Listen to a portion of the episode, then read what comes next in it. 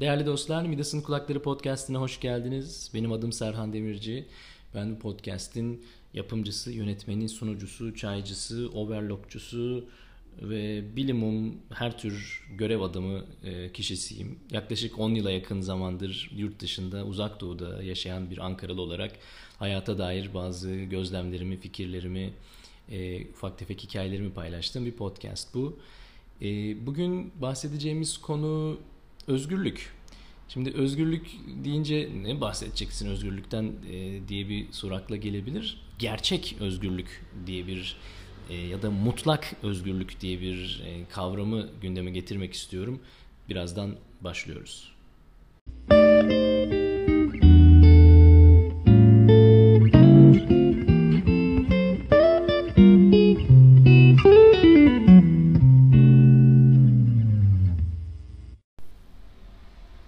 Şimdi özgürlük deyince ister istemez aklıma bir hikaye geliyor.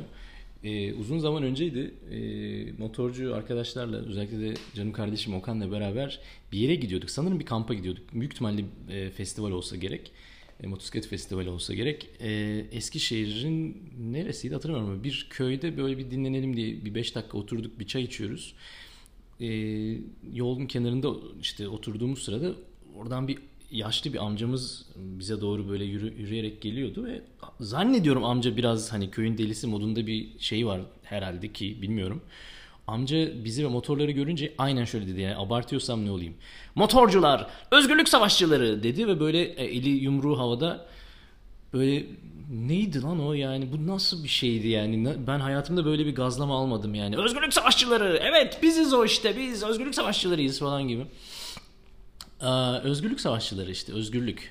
Yani konu bu. Bugünkü konu neden özgürlük? Şimdi biraz ondan bahsetmem lazım. Çünkü özde şöyle bir şeye inanıyorum. Özgürlük denen şey aslında bir e, görece bir kavram. E, algılanan bir kavram. Yani mutlak özgürlük, yani absolut gerçek özgürlük ve algılanan özgürlük, bunlar birbirinden farklı şeyler. İzah edeyim. Özgürlük aslında e, bir fikir, yani bir algı. Eee Örnekle açıklamak belki daha kolay olacak. Zaman, uzun zaman önceydi, bir doktor bir arkadaşım, bir hanımefendi, bir doktor, mecburi görev için doğuya gideceğiz ama doğuda bir şehre gideceğiz zaman biraz böyle mutsuzdu. Ya orada hiç yapacak bir şey yok, işte çok böyle özgürlüklerim kısıtlanacak orada falan dedi. E ben de şey demiştim, yani anlıyorum ama dedim ya çok fazla katılmıyorum demiştim. Çünkü e sen zaten e, Ankara'daki hayatında zaten sabah kalkıyorsun, işe gidiyorsun. Bütün gün çalışıyorsun hastanede. Ondan sonra akşam eve gelip bir şeyler yiyip, televizyonda dizi izleyip yatıyorsun. Yani aynı şeyi orada da yapabilirsin. Yani o aynı dizi orada da var. Orada da hastanede çalışacaksın. Yani hani özgürlüğünü kısıtlayan realitede, pratikte hiçbir şey yok. Ama olanakların azlığı, yani olasılığın aslında olmaması. E tabii Ankara'da şimdi istesen belki, hani yapmıyorsun ama istesen tiyatroya gitme şansın var. İstesem belki sinemaya, bilmem neye, opera, bale var değil mi Ankara'da? Ama onun gittiği şehirde tabii ki bu, bu imkanlar yok. Gittiğinden değil ama. Yani ben her gün tiyatro izlemezsem perişan oluyorum. Şimdi ne yapacağım tiyatrosuzluğundan değil. Ama olasılık dahi bile bulunmaması onu e, rahatsız ediyordu. Onu, yani özgürlüğünün kısıtlanması gerçekten birinin e, elini bağlamasından dolayı değil. Yalnızca o olasılığın bulunmamasından kaynaklanan bir şeydi. Şimdi buradan şuna geleceğim. Yani e, olasılık, olanaklar, özgürlük olanaklar dahilinde bir şeydir. Kısıtlı bir şeydir. Ama bunun da ötesinde başka bir şey var. E, seçeneklerimiz de aslında tümüyle yüzde yüz bize ve irademize ait olmayabilir. Yani özellikle genç çocuklar, genç kardeşlerimiz bir, biz de öyle büyüdük gerçi, yani çok farklı değil. Bir sınav maratonuyla, yani oradan oraya, oradan oraya koştur koştur, haldır haldır, şimdi öbür sınav, şimdi öbürü, ondan sonra oraya, şimdi buraya, e şimdi bir üniversiteye gir, ondan sonra sınavlarını bitir, şimdi bir iş bul, ondan sonra eş bul. Yani hani hep böyle bir bir koşturmaca, bir e, mücadelenin içinde geçiyor. Şimdi bunun içinde gerçekten yüzde yüz irade ve yüzde yüz bir özgürlük kavramından bahsedilebilir mi? Çok emin değilim. Şimdi bununla beraber bir de benim hikayemin bir tarafına bakalım. O da şu. Yaklaşık on sene önce işte Türkiye'de her şeyi kapatıp toplayıp gittikten sonra e, yurt dışına gittiğim süreçte benim için gerçek özgürlük ya da absolut özgürlük denen kavram daha net bir şekilde belirdi. Şöyle izah edeyim. Ee, ben daha önceleri birçok kez yurt dışına çıkmıştım. Ee, yani yabancı dille ilgili bir sıkıntım yok ya da yani yabancı bir ülkeye gitmekle ilgili herhangi bir endişem, kaygım yok. Yok idi. Bununla beraber işte atıyorum akşam saatlerinde Tayvan'a vardığımda işte arkadaşım beni karşıladı, beni aldı, getirdi, evime koydu. Hadi abi ben gidiyorum dedi ve çıktı gitti. E ben yorgundum, yattım, uyudum ve sabah gözümü açtığım zaman çok garip bir hisle uyandım. Yani korkutucu, ürkütücü bir hisle uyandım. O da şu işte. Gerçek, mutlak özgürlük hissi. Çünkü o an itibariyle beni ne tanıyan biri var, beni beni ne bir yere bağlayan bir şey var, ne ne istiyorsam yapabilirim. Her şeyi ve yani bütün bir ülke önümde e, keşfedilmeyi bekliyor. Hiçbir yeri bilmiyorum, hiç kimseyi tanımıyorum. Yani öyle bir e, olanaklar ve sonsuz sonsuzluk içinde yani her şey yapılabilir. Elbette gene beni de bağlayan belli e, olanak kısıtlamaları yok muydu? Var elbette ama yani o kadar müthiş bir e, boşluk diyeceğim. Yani böyle kocaman bembeyaz bir sayfa, o kadar büyük bembeyaz bir sayfa ki insan içinde boğuluyor. İşte bu gerçek özgürlük hissi ve bu korkutucu bir şey.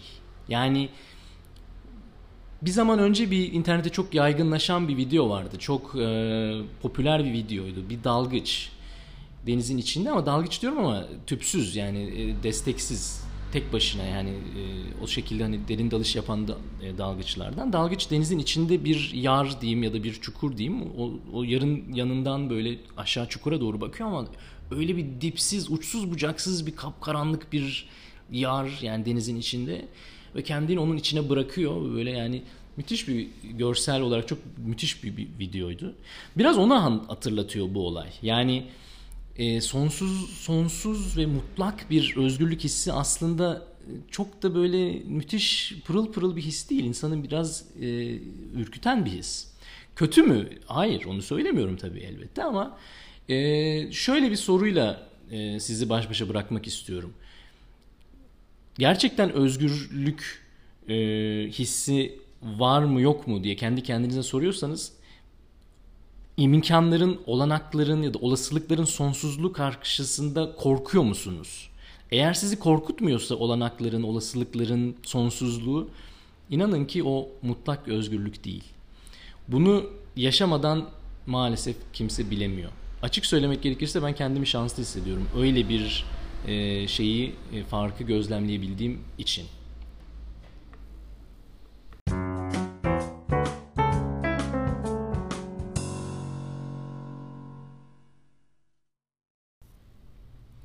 Bugün özgürlük kavramından bahsettik. Gerçek özgürlük, mutlak özgürlük ile ilgili hislerimi diyeyim ya da ne denir, tecrübemi paylaştım diyeyim.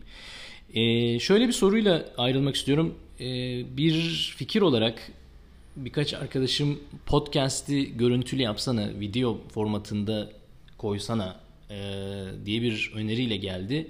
Bu konuda e, sizin de fikirlerinizi duymak isterim. Eğer ki derseniz ki ya Midas'ın kulakları güzel oluyor ama şöyle video ile senin de yüzünü de görerek e, dinlesek daha iyi olur derseniz E, lütfen onu bana e, özelden iletin.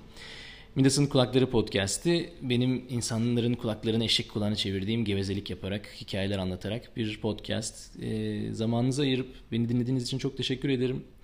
E, önümüzdeki hafta ya da bilmiyorum önümüzdeki hafta mı olur ya da birkaç gün sonra mı olur ama e, tekrar görüşünceye kadar kendinize iyi bakın. Kendinize çok iyi bakın. Sizi çok seviyorum ve hoşça kalın.